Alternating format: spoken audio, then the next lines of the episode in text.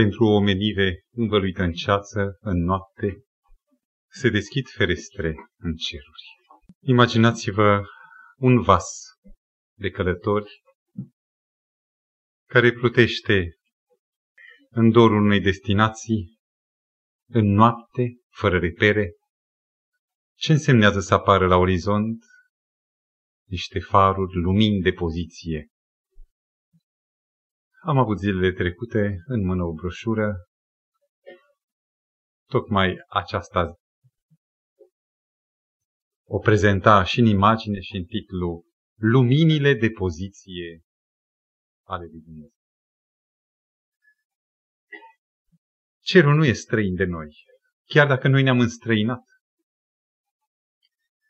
Cerul este atât de mult implicat prin legăturile de dragoste cu omul, legături pe care omul nu le știe, nu le cunoaște, le tăgăduiește, le ignoră sau le sfidează. Este atât de implicat încât chiar dacă omul se complace în noapte, Dumnezeu trimite lumini de poziție care determină întotdeauna poziția omului vinovat, păcătos față de Dumnezeu, așa fel încât chiar dacă ar vrea să se piardă omul, să știe unde se află drumul și vreodată să n-aibă un cuvânt de dezvinovățire. N-am știut. Citesc un text pe care majoritatea îl cunoaștem pe de rost, Apocalips 14 cu 12. Aici, ca un far, zice, aici e răbdarea sfinților, care păzesc poruncile lui Dumnezeu și credința lui Isus. Sunt mai multe lumini, nu spune o poruncă și o credință. Poruncile sunt deja zece și credința lui Isus sau în Isus. Este de reținut faptul că mai multe lumini, atunci când ele sunt dispuse în spațiu, pot să ofere o traiectorie, să sugereze o direcție de navigație. Și dacă am tratat cu ocazii trecute ce însemnează credință, că nu este doar o accepțiune cu mintea, doar o adeziune, cum se fac adeziuni la formațiuni, la organizații obștești sau la partide, ci este o deschidere a inimii, o bizuire urmată apoi de credincioșie față de obiectivul dragostei pe care îl descoper că e Dumnezeu și care El de mai înainte mă iubea pe mine, am dorit să ne adâncim privirile spre al doilea grup, poate mai evident, a luminilor de poziție, și anume grupul poruncilor lui Dumnezeu. Cu ocazia trecută am încercat să identificăm ce însemnează păcatul. Noi nu discutăm despre porunci de dragul unor uh, dezbateri juridice, să facem teologie, având simțământul cumva că discutând inteligent ne-am ridicat cumva și am avea simțământul utilității sau inteligenței. Noi nici n-ar trebui să discutăm de porunci din nenorocire suntem constrânși să le căutăm, cum caută un rănit pansamentul sau dezinfectantul sau anestezicul. Pentru că noi suntem permanent străpunși, hărțuiți, iritați, loviți, răniți de păcat. Și dacă avem un subiect comun care ne-a dus pe noi aici, acest subiect este păcatul, cum s-a vorbit data trecută. Este motivul care ne-a adunat pe noi aici, este motivul care ne înalță privirea spre Dumnezeu, este motivul care l-a trimis pe Domnul Hristos să moară pe pământul nostru pentru noi. Nicăieri n-a mai murit Fiul lui Dumnezeu decât aici. Și motivul adânc este pentru că pe pământ a existat păcatul și între păcat și Dumnezeu nu există compatibilitate. Păcatul trebuie să dispară. Și ca să nu implice, să nu angajeze și dispariția oamenilor care se complac în păcat, Dumnezeu intervine cu planul de mântuire, trimițând pe Domnul Hristos ca să taie, să reteze tentaculele cu care păcatul înfășoară pe oameni. Să poată fi izolat păcatul, înțeles ce e păcatul, iar omul, luminat, deșteptat, să se poată ancora în brațele de, de iubire cu palmele străpunse ale Domnului Hristos spre noi întinse ca să poată fi luat din clocotul de jos al păcatului care va fi distrus. Definiții ale păcatului le-am aflat în Noul Testament, trei mari definiții și toate trei indicând o definiție a păcatului totală, niciuna însă completă, totală doar dintr-un anumit aspect. Ce este păcatul? Sub aspect formal, s-a spus, este călcarea legii. Dacă ai furat, exterior vorbind, faptic, e păcat. Ai mințit, s-a auzit, sunt martori, e păcat. Din punct de vedere al formei, al exteriorului, definiția din 1 Ioan 3 cu 4 spune Păcatul este fără de lege sau călcarea lege. Nelegiuire. Ne, particulă de negație. Călcarea legiuirii. Nelegiuire. Definiția aceasta este a formei. Și tare bine e ca să mergem în profunzime. Să găsim nu o definiție formală, ci una esențială, care arată spre esența păcatului. Și în esență ce e păcatul? Eu pot să nu fac niciun păcat formal, să fiu, de exemplu, paralizat, mut, să nu pot nici comite o faptă sau o vorbă care să probeze exterior, formal, păcatul. Pot să fiu paralitic și totuși gândurile mele să se muncească în direcția răului. Prin ce aș putea eu să cunosc ce e păcatul, nu sub aspectul formei, ci al fondului? Și răspunsul este? După definiția lui Iacob 4 cu 17, dacă mi amintesc bine, da, că cine știe să facă un bine și nu-l face, săvârșește un păcat. Și păcatul se definește astfel prin încălcarea resortului care mă împinge să fac binele. Știu, pot să-l fac. Și calc peste acest resort care mă duce la săvârșirea unui bine și care e resortul care face binele. Dacă legea este denumită dragostea, iubirea este împlinirea legii, atunci resortul e iubirea care mă împinge și orice fără de lege, în esență, este o frângere a principiului dragostei. Dragostea față de Dumnezeu și dragostea față de sine. În esență, păcatul este antidragoste, este o nedragoste, o călcare a dragostei. Avem două definiții, una formală, alta esențială. Și mai este o definiție cauzală, care arată cauza, cum pot eu, datorită căreia pot să ajung să calc legea dragostei, care se află în Roman 14 cu 23, unde spune că tot ce nu vine din credință e păcat. Credința, dacă, așa cum s-a zis, este părtășia dintre om și Dumnezeu, este împletirea gândurilor inimii mele cu voia, cu inima lui Dumnezeu, atunci ruptura legăturii, a relației dintre om, Dumnezeu, deci încălcarea credinței însemnează păcat. Numai atunci când omul este singur, când se disociază de Dumnezeu, când o ia pe cont propriu, numai atunci omul este în condiția păcatului, chiar dacă n-a produs nimic, este în virtualitatea păcatului. El este în posibilitatea de a produce oricând păcat și de a fi în gând păcătos, chiar dacă nu se vede.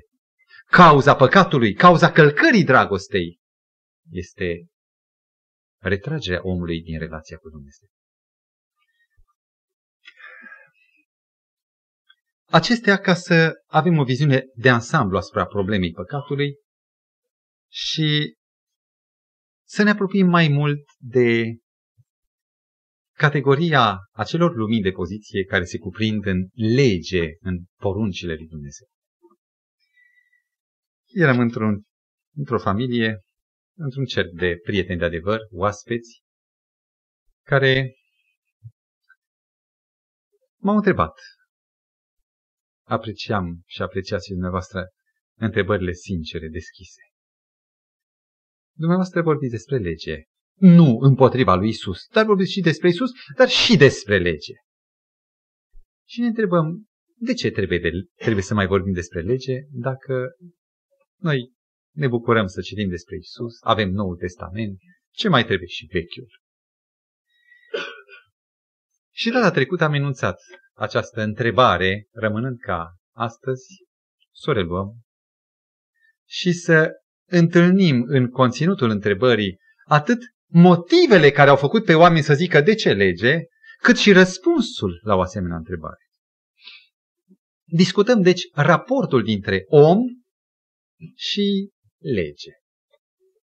Încercați să, încercăm să ne gândim nu doar în sensul cuvântului lui Dumnezeu lege, legea circulației, șoferul și legea circulației, de exemplu.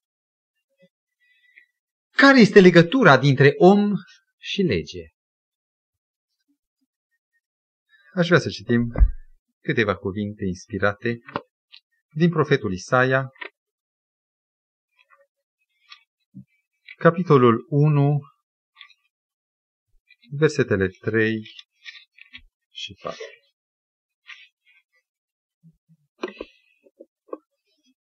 Ascultați ceruri, versetul 2, și ia minte pământule. Boul își cunoaște stăpânul și măgarul cunoaște ieslea stăpânului său. Dar Israel nu mă cunoaște. Și poporul meu nu ia aminte la mine.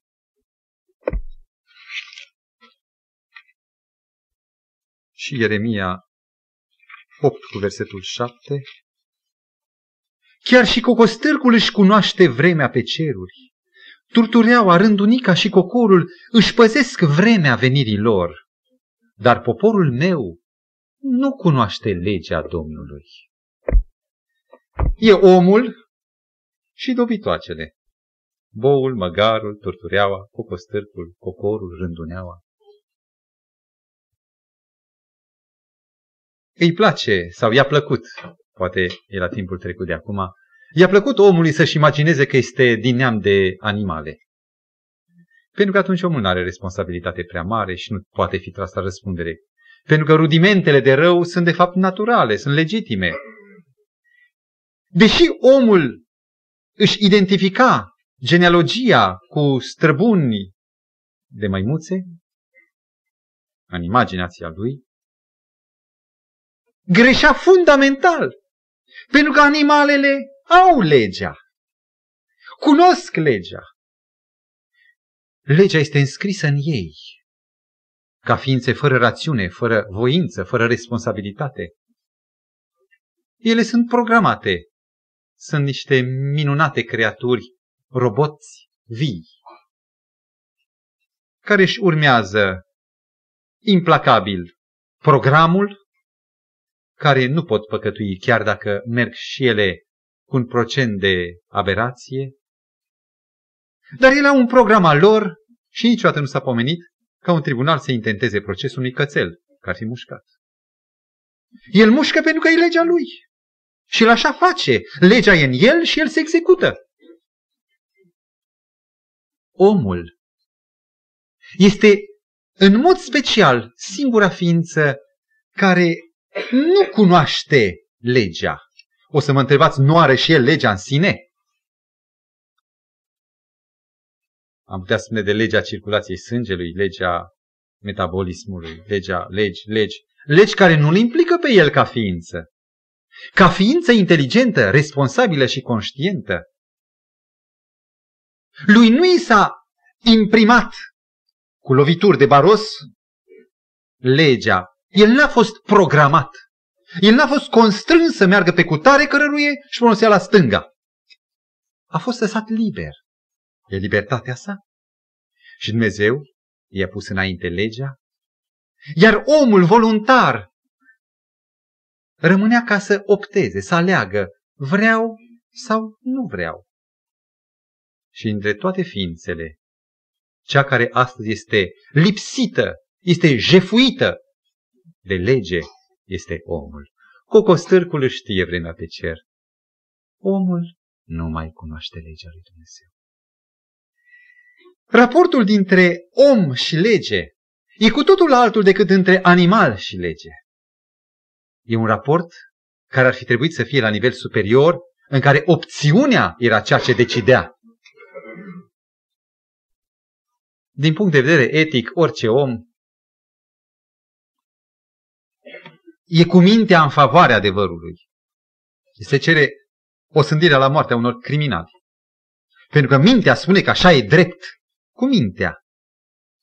Cu mintea suntem foarte pro-nomiști, adică pentru lege. Iubim legea cu mintea. Găsim însă în noi, în firea noastră, în natura fire, adică natura, în natura noastră, o dispoziție foarte contrară, foarte ripostantă, rebelă. Pavel vorbește în Roman 7 tocmai despre drama omului care vrea să fie bun și găsește în el prăpăstii, găsește în el rădăcini, izvoarea mare, ucigătoare. Mintea poate să accepte, să vrea, decât că omul constată dacă este sincer că în sinea lui este o antilege, este o dezordine. Oamenii pun întrebarea de ce trebuie lege? Pentru că în sinea lor nu există ecoul legii. Și pentru că omul se vrea a se realiza așa cum e el atunci când nu are un Dumnezeu. Să se realizeze uh, la plenitudinea mănunchiului amestecat de intenții, de dorințe, de inițiative. Pentru că el e amestecat și bun și rău. Are și intenții bune și uh, antrenări în rău. Ar dori ca realizarea și slobozenia lui Hristos să fie o totală destutelare, să facă ce trece prin cap. Nu o să înțelegem raportul dintre om și lege, mergând mai departe, decât dacă stăm să medităm puțin asupra a ceea ce este legea. Ce e legea? Ziarele de astăzi sunt foarte prețioase. Eram în tren într-una din zile și am cerut unui împreună călător, avea un ziar mai mototolit pe care eu nu-l aveam, n-am anumite abonamente. Dacă tot acest ziar n-ar vrea să mi-l dea mie, nu, îmi pare rău, fac colecție. De ce credeți că fac oamenii colecție? Și pentru filmul evenimentelor. Dar există în aceste ziare o sumedenie de abrogări și de noi legi. Sunt niște documente. De ce se schimbă legile fostului guvern? O să spuneți pentru că erau nedrepte. Aveau caracter de lege, obligativitate, autoritate, dar uh, erau nedrepte. Și de ce erau oare nedrepte săracele legi? Cum de au ajuns ele nedrepte? Și o să ajungem la a doua concluzie, negreșit. Cel care le dă își imprimă propriul său caracter în calitatea, în esența legii. Un guvernator rău imprimă răutatea sa în legi, de aceea legile sunt rele. Ce este legea, deci, sub aspectul dătătorului legii? Nu trebuie să insistăm mult. Legea este expresia caracterului legiuitorului. Veți cunoaște pe cel de, din spatele legii, pe legiuitor, după caracterul umanitar sau discriminatoriu al legii pe care o dă. Și de aceea oamenii fac mitinguri, demonstrații sau se bucură și aclamă. Ei nu știu cine e omul din spate, cine ești domnul cu tare, e la modă azi să pui întrebările acestea. Și n-ar trebui să întrebăm prea multe. Nu biografia este cea care vorbește, ci legea pe care o dă este oglinda cea mai bună despre cine e domnul cu tare sau cel. Am o mică listă în fața mea în legătură cu legea lui Dumnezeu. Este ea o oglindă a caracterului lui Dumnezeu? Și am să las pe scritorii Bibliei inspirați de Dumnezeu să prezinte o paralelă caracterele, caracterului Dumnezeu, așa cum este descoperit în Scriptură, pe care poate unii încă nu au reușit în ansamblu să-L cunoască pe Dumnezeu ca acolo. Dumnezeu e desăvârșit. Nu insistăm. Am să evit să dau textele din categoria caracterelor lui Dumnezeu, caracteristicilor lui Dumnezeu din coloana stângă, am să le dau doar pe cele din dreapta. Dumnezeu e desăvârșit. În Psalmul 19 cu 7 scrie, legea ta este desăvârșită. Oglindește, nu? Dumnezeu desăvârșit, legea desăvârșită. Tu ești din veșnicie în veșnicie, tu ești Dumnezeu. Psalmul 111 cu versetul 7 și 8, legea e veșnică. Dumnezeu e plin de bunătate, îndurare. Legea este bună. Roman, capitolul 7, versetul 12 și 13 și 14 o să vedeți că în acestea toate se vorbește despre câteva trăsături remarcabile ale legii lui Dumnezeu. Legea e bună. Dumnezeu e bun, legea e bună. Dumnezeu este Duh, stă scris. Mântuitorul spunea în Evanghelia după Ioan. Legea, în aceleași versete, este duhovnicească. Dumnezeu este sfânt. În aceleași versete din Roman 7, legea este sfântă. Dumnezeu spune despre sine că e drept și curat, mărturisesc cei ce au fost lângă el. Legea este dreaptă, legile sunt drepte, Neemia 9 cu 13. Mântuitorul spune, eu sunt adevărul. Și în Psalmul 111, tot versetele 7 și 8, spune că legile tale sunt adevărul sunt adevărate, iar în 119 cu 142, Psalmul 119, zice că legile tale sunt adevărul, adică reprezintă atât de fidel pe Dumnezeu la nivelul nostru. 2 Tesaloniceni 3 cu 3, Dumnezeu este credincios. Iar Psalmul 119 cu versetul 86 spune că legile tale sunt credincioșie. Și un ultim text, Dumnezeu e infinit, fără început, fără sfârșit fără margini.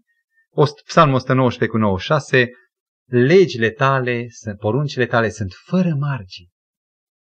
Sunt doar câteva din foarte categoricele, paralele, care denotă că legea nu este o hotărâre a lui Dumnezeu. Hotărârile lui sunt totuși bune, dar nu e nici măcar o hotărâre. Deci să aibă omul doi ochi sau cinci ochi. Nu. Nu e o hotărâre. Este însăși oglindirea caracterului său pentru ființele din jur. Aceia care concep că legea este detașabilă de Dumnezeu, o dă, o taie, o schimbă, o înlocuiește, că Dumnezeu e una și legea sa e cu totul altceva, dintr-un alt univers, aceia care concep distanță, ruptură între lege și Dumnezeu comit o eroare dramatică, dureroasă, care îi antrenează în uh, consecințe nefaste cu privire la înțelegerea caracterului lui Dumnezeu. Dar să mergem spre o altă cercetare a legii, nu sub aspectul legiuitorului. Am înțeles că este oglindirea legiuitorului, ci sub aspectul celui administrat de lege, adică a omului. Noi suntem beneficiarii sau subordonații, dacă vreți, ai legii circulației ca conducători auto, a legii pescuitului ca pescari, a legii pieții ca negustori, cum vreți. Legea este pentru noi, a dat-o Dumnezeu, în cazul legii morale, legiuitorul, dar ea are aplicabilitate pentru noi. Și sub aspectul acesta, ce este legea? Din nefericire, avem exemplul legilor pământești care, mai mult sau mai puțin, totdeauna aduc motive de discrepanță între ce sunt eu și ce cere legea. Și atunci judecăm și legea lui Dumnezeu pentru că avem și plusul de răutate în noi, de nepotrivire structurală față de gândirea și vrerea lui Dumnezeu, găsim poate, sub pornirea firii, găsim o incompatibilitate între noi și lege. O judgăm tot ca o impunere, ca un dat restrictiv. Ei bine, aș vrea să mergem pe o linie a gândirii În Geneza, capitolul 1, cu versetul 26, ni se spune că Dumnezeu a declarat să facem om după chipul și după asemănarea noastră. Era sfatul Tatălui, al Fiului și al Duhului Sfânt, care au decis ca să apară din nimic o planetă și un om pe această planetă, care să fie o oglindire a caracterului lui Dumnezeu. Deci omul e după chipul și după asemănarea lui Dumnezeu. Atunci când Dumnezeu a făcut această ființă minunată, omul, mă întreb, oare cum l-a structurat, cum l-a constituit lăuntric ca să ajungă după chipul și după asemănarea sa?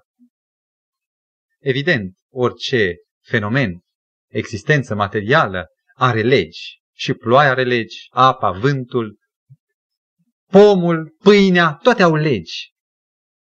Omul a fost și el zidit ca ființă spirituală, în asemănare și după chipul lui Dumnezeu, după o structură de legi. Mașina de spălat se vinde cu o carte tehnică. Sunt 32 de pagini sau 16 pagini în care se spune așa trebuie, așa trebuie folosită. Mai întâi trebuie făcută cu tare operație și pe cealaltă. Cine nu folosește după cartea tehnică, o va strica. În cartea dării legii, în cartea Exodului, întâlnim un verset excepțional care vorbește despre conținutul acestei cărți tehnice a omului. În capitolul 19 ne este prezentat Dumnezeu la muntele Sinai, pogorându-se, muntele învăluit în nor, lumină bubuit de tunet, o trâmbiță sau trâmbițe care răsună, poporul îngrozit, căzut cu fața la pământ și Moise sus pe munte, intră într-o relație unică cu Dumnezeu. Capitolul 20 este capitolul dării legii. Iar în capitolul 19 ni se prezintă o anumită relație în care intrase omul care trebuia să primească cele două table de piatră, adică Moise, care exprimă cam cum trebuie înțeleasă legea în realitate. Citeți versetul 19.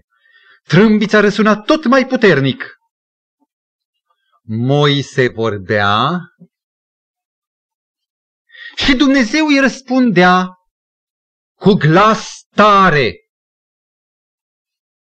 Poporul, când a început să audă glasul lui Dumnezeu, glasul tare, a auzit poruncile. Aceste zece porunci, Scriptura spune că n-au fost niște decizii ale curții cerești, ci răspunsul lui Dumnezeu cu glas tare la ceea ce omul întreba. Cartea tehnică, legea morală care Dumnezeu a pus-o în om. Această carte tehnică nu e ceva străin de om, chiar dacă a ajuns omul înstrăinat prin mutații letale de caracter. A ajuns să fie înstrăinat de Dumnezeu și legea, cartea tehnică să-i fie ciudată. Spuneam, cartea aceasta tehnică, legea morală, este un ecou, un răspuns, o replică. Este ceea ce omul are nevoie. Vă amintiți când Dumnezeu i-a dat omului soția? O soție. Așteptat mai întâi ca omul să ajungă în impasul singurătății, al neconsolării a unui egal cu sine. Și când a văzut că de fapt el nu are niciun fel de ajutor și că e singur și toate sunt două câte două perechi perechi, S-a zis atât de nenorocit și Dumnezeu a zis, nu este bine ca omul să fie singur. Am să-i fac un ajutor potrivit pentru el. Iar soția îi vine omului ca un răspuns la propria lui nevoie. Iar cele zece cuvinte, zece porunci pe care Dumnezeu le rostește cu glas tare, în capitolul 20, cele zece porunci, descoperim după versetul 19 din capitolul anterior, 19, și anume că Dumnezeu a dat cele zece porunci ca un răspuns la ceea ce Moise întreba. Și observați acum concluzia. Pe de o parte, legea este oglindirea caracterului lui Dumnezeu, din unghiul dătătorului. Pe de altă parte, legea este nevoia omului. Și dacă omul a fost creat după asemănarea lui Dumnezeu și legea este oglinda caracterului lui Dumnezeu, nu există perfectă suprapunere între om și codul moral, toate fiind de la Dumnezeu, în asemănare directă cu El. Vorbim poate prea mult despre subiectul lege. După cum părinții vorbesc prea mult despre să fii cu minte. Și știți de ce, știți de ce vorbesc așa? Pentru că despre asta are nevoie copilul să-i se spună. Pentru că copilul e rău. Și dacă n-ar fi existat la ora actuală o anumită mentalitate că nu mai e nevoie de lege, că gata, suntem izbăviți de lege, și putem să fim fără de lege în Hristos. Adică fără lege, nu? Asta înseamnă fără lege, fără de lege. Dacă n-ar fi această mentalitate care ne-a impregnat gândirea și ne vine foarte greu să judecăm altfel, n-ar trebui să vorbim atât de mult.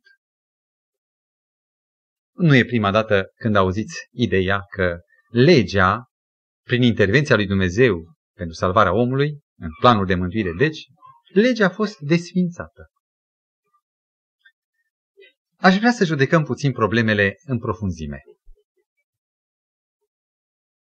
Sunt două ipostaze categoric opuse în care o ființă inteligentă, responsabilă, conștientă, liberă se poate afla.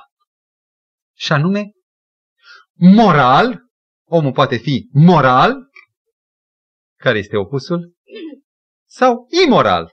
Deci, fără lege, împotriva ei. Părerea care afirmă, care susține că legea s-a schimbat, ar vrea să ofere o a treia soluție. Amoral. Adică fără, moralitate, fără niciun fel de raportare la morală. Amoral este câinele meu. Amorală e mașina. Execută niște comenzi. Ea nu poate avea vină, poate avea defecțiuni. Moral poate fi doar cineva care este responsabil, care este conștient, care este liber și alege, care e volitiv, are voință. Odată ce eu sunt responsabil de mine și conștient și voi fi chemat la răspundere, nu pot fi amoral fără o raportare la lege. Sunt fie imoral, fie moral. Eu am rămas de la începutul creațiunii, în ciuda pervertirii păcatului, pervertirii pe care păcatul a lucrat-o asupra mea, eu am rămas același, o ființă morală care va fi chemată odată la un dialog final cu Dumnezeu numită judecata. Omul a rămas și în Noul Testament și în timpurile noastre tot așa cum a fost și Adam. Cumva s-a schimbat Dumnezeu pentru ca legea să fie desfințată, trebuia una din cele două părți să-și schimbe condiția. Am văzut că omul a rămas același. Oare Dumnezeu s-a schimbat? Doar trei texte din Scriptură. Isaia 41 cu 4. Tu, zice profetul, ești același până în cele din urmă veacuri. Sau Maleahii 3 cu 6. Eu, Domnul, eu nu mă schimb. Eu sunt același. Eu nu mă schimb. Și apostolul Iacob spunea în epistola sa, capitolul 1 cu versetul 17, în Dumnezeu nu este nici schimbare, nici umbră de mutare. Adică o idee, cumva, așa, limitrof, puțin, nimic. Nici schimbare, nici umbră de mutare. Și acum aș dori să citesc o concluzie care aparține unui mare predicator, Spurgeon, și unui teolog neoprotestant, Albert Barnes. Citesc. Legile morale sunt de așa natură sunt atât de naturale, rectific, pentru că reiesc din însăși natura lucrurilor și de aceea nu pot fi schimbate ca, de exemplu, datoria de a iubi pe Dumnezeu și pe semeni. Ele reiesc din natura lucrurilor și de aceea, cât timp lucrurile rămân așa, nici legile nu pot fi schimbate. Un alt fragment al lui Spurgeon. Legea morală nu depinde nici de timp, nici de vreo altă împrejurare schimbătoare, ci de natura lui Dumnezeu și de natura omului și de raportul lor neschimbător. Foarte cristalin gândește acest mare predicator baptist Spurgeon. Și un, o ultimă concluzie. Dacă Dumnezeu ar încerca să ne dea o lege mai tolerantă, aceasta ar fi din partea sa o recunoaștere că la început a cerut prea mult de la noi. Se poate accepta una ca aceasta? Admiteți ca diavolul să aibă dreptate? Întreabă tot Spurgeon. Și am dorit să abordăm încă atât timp cât ne mai permite ceasul. O altă idee pentru clarificarea acestor 10 lumini de poziție din a doua categorie, poruncele lui Dumnezeu, în funcție de care vom ști dacă stăm bine în linia mântuirii, în procesul sănătos de împlinire a salvării în noi, sau dacă cumva navigăm către recifele mortale, destructive. Au încercat filozofii să găsească remediul acestei discordanțe dintre om și lege. Fiecare om încearcă să găsească un remediu pentru a contracara contratimpii, sincopa dintre vrerea noastră și lege. Dumnezeu însă e cel care dă soluția. Și stă scris că Dumnezeu, când a văzut pe om căzând, când a văzut pe fiul său antrenat în tornadoul, adică în, în vârtejul mortal al păcatului, a răsunat cerul de acorduri ale unei iubiri care nu poate să suporte pe fiul său pierdut.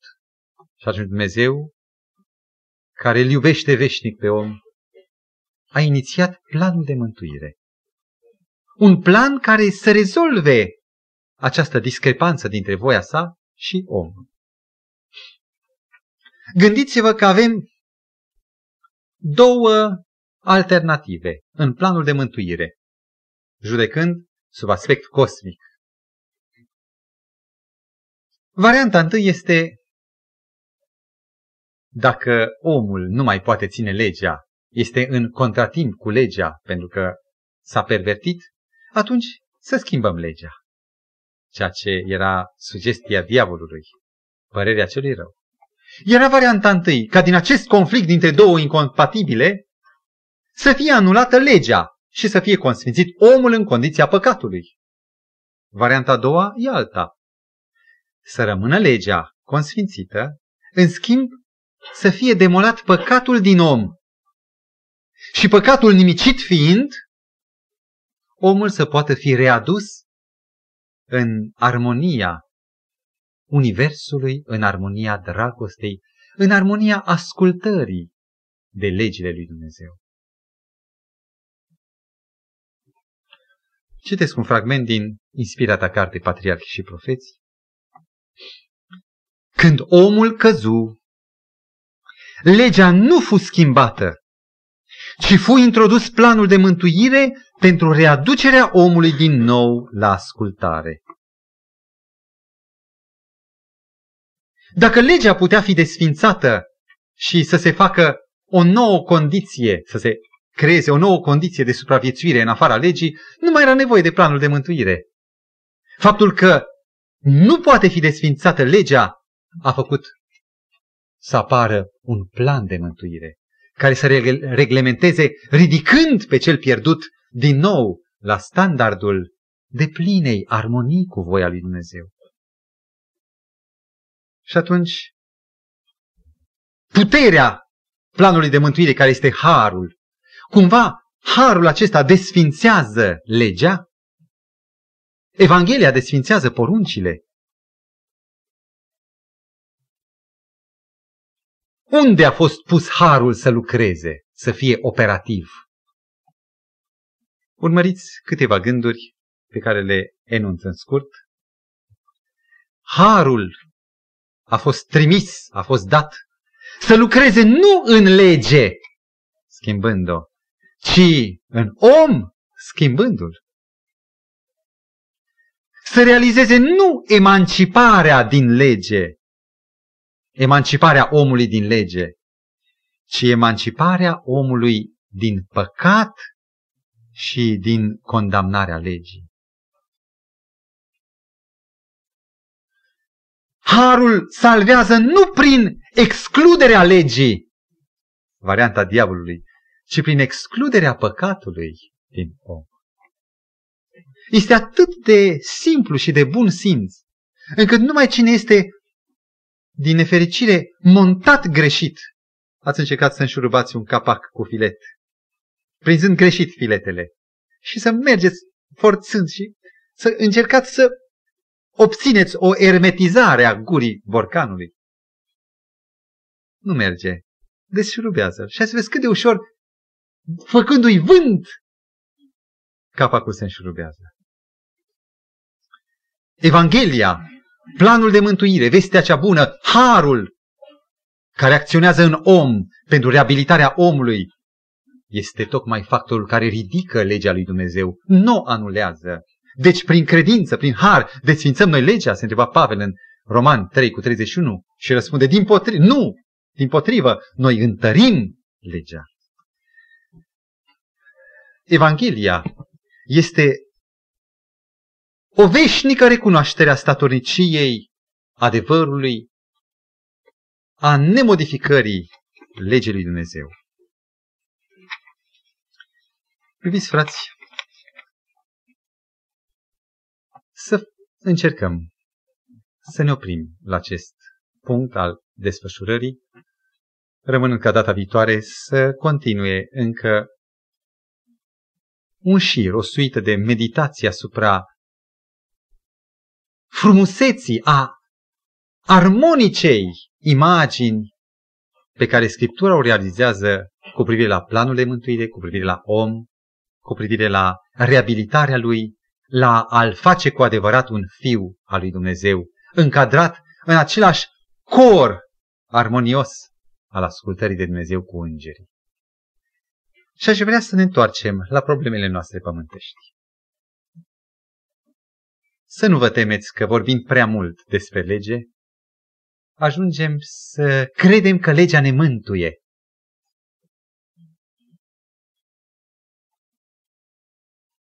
Ca unii care studiem Scriptura, am înțeles fundamental de la început că niciodată legea n-a fost destinată să mântuiască și niciodată legea nu poate să răscumpere decât să reflecteze o neprihănire absolută asupra unei ființe păcătoase, cum suntem noi. Dar tocmai pentru că suntem păcătoși, legea aceasta ne arată luminile de poziția lui Dumnezeu. Și încă un gând final. Să nu ne temem că vorbind prea mult despre porunci, pentru că n-am vorbit prea mult, urmează apoi să le luăm, poate peste două vineri, seri, cuvânt cu cuvânt, poruncă cu poruncă, să vedem bogăția fiecarei porunci. Le vom trece în revistă. Este necesar. E cuvântul rostit de Dumnezeu. Este cuvântul pe care însuși Dumnezeu l-a rostit și nu un scrib le-a conturat cu mentalitatea sa. Sunt cuvinte dictate, spre deosebire de alte inspirații ideale și nu verbale. Aceasta este o inspirație verbală. Așa a vorbit Dumnezeu pe munte. Sunt cuvintele lui Dumnezeu. Să nu credeți că, insistând asupra aspectului formal, păcatul de călcare a legii, insistând asupra aspectului formal, să nu credeți că noi o să rămânem la un nivel de suprafață superficial. Există un raport intim între fond și formă, gânduri cu care mă apropii de încheiere, și anume, Noi suntem ființe foarte materiale. Noi primim viața, acest ceva inexplicabil și de neconturat, niciun fel de ecuație, niciun fel, prin niciun fel de formulă. Noi primim viața prin elemente foarte materiale, prin oxigen, prin proteine, glucide, prin lucru mecanic care ne antrenează într-un ciclu de primenire. Noi, în relațiile noastre om cu om, noi suntem foarte material. Dacă eu îmi iubesc copilul, am să-l mângâi. Nu pot doar să mă uit la el să zic ce mult îl iubesc, rece. Suntem material și ne, ne întindem mâna, ne scuturăm mâna cu bucurie, ne zâmbim, ne transmitem prin semne materiale conținuturi lă, lăuntrice. E nevoie să ne modificăm viziunea despre fond și formă. Nu ca fiind două oceane rupte, necomunicante, ci ca niște vase, una invizibilă fondul, unul invizibil un vas și altul vizibil exterior, izvorul din munte. Fondul invizibil, forma vizibilă, care dă mărturie fără greș. Pe baza asta se structurează psihologia, urmărește efectele lăuntrice, efectele, eh, după efectele exterioare, lăuntrul sufletesc. Și ziceam, forma întotdeauna va exprima ceea ce este în lăuntru.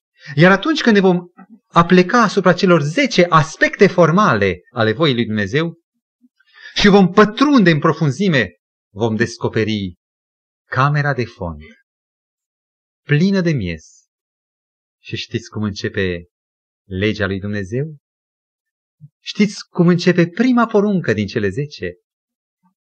Cu cuvintele, Eu sunt Domnul Dumnezeu tău. Cercetând legea, aspectele formale ale ei în profunzime, vom identifica de fapt pe Dumnezeu în dos, adevăratul fond. Și ne vom pleca cu respect, cu venerație la picioarele legiuitorului, descoperind că picioarele acelea poartă semnele cuielor, au fost străpunse pe cruce pentru noi. Facă Domnul să scăpăm de prejudecățile antinomianiste sau împotriva legii. Să înțelegem că cel care le-a dat pe cele zice porunci este același care a atins ochii orbului, este același care îmi vorbește mie în cămăruță când mă rog, este același care spune păcătosului, nici eu nu te osândesc, du-te, dar nu mai păcătui. Și facă Domnul ca apropiindu-ne de Domnul Hristos să înțelegem legea ca unii mântuiți care prin puterea Harului, trăim toate cele zece porunci în viața și în inima noastră. Și Bunul Dumnezeu să binecuvinteze căutările de Dumnezeu, căutările prin cuvânt și prin experiența practică ascultării prin har. Amin.